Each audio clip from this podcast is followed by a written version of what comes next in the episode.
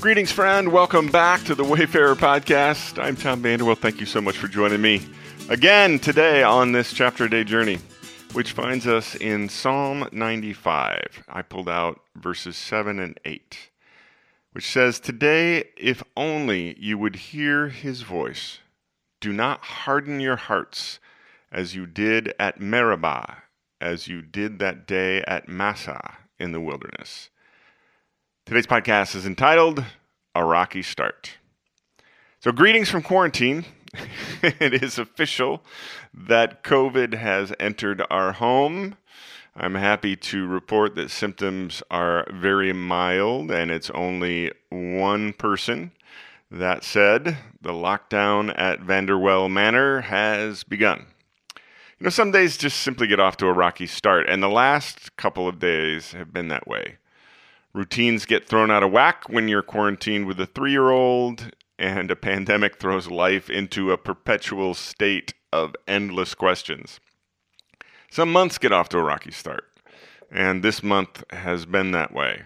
I won't bore you with the details, but unexpected issues with work have kept the stress level consistently higher than normal since New Year's, on top of everything else. Some years simply get off to a rocky start, and the past couple of days have been that way. The political tensions of the past four years once again spill over into the streets through the mainstream media and then bleed all over social media. I can't say I've experienced much quiet this morning. It's mostly been activity, swapping kid duties so others can work, and trying to sneak in a perusal of today's chapter. That said, one of the great things about this chapter day journey is that it always meets me right where I am, in this moment, and at this waypoint on life's road. The ancient Hebrew song lyrics of Psalm 95 begin with a call to praise. The songwriter calls the listener to sing, to shout, to bow down in worship of the creator and sustainer of life.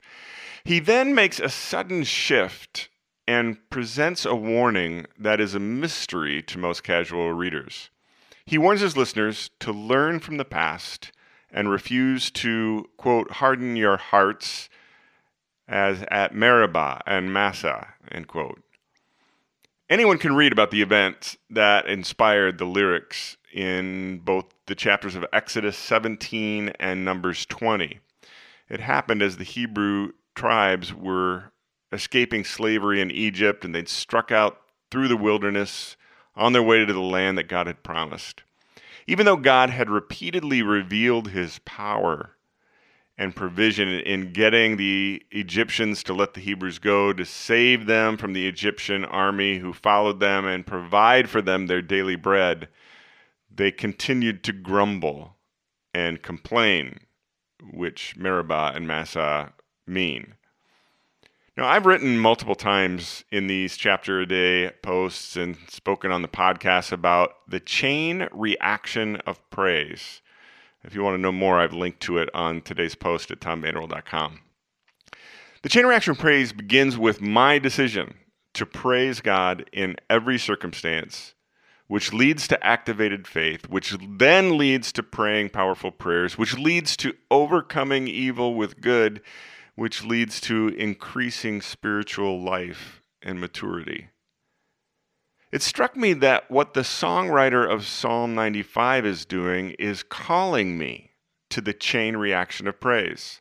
No matter what the circumstance, lead with praise. Choose to shout, to sing, to bow down, rather than grumble and complain.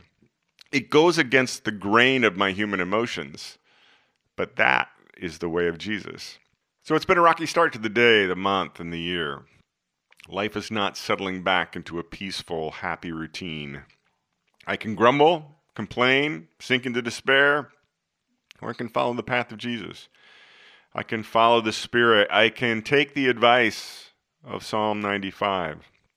I can choose to praise, to have faith, to pray, to keep doing what is good and right in the moment, despite my circumstances. And that's what I'm endeavoring to do in this moment, on this day.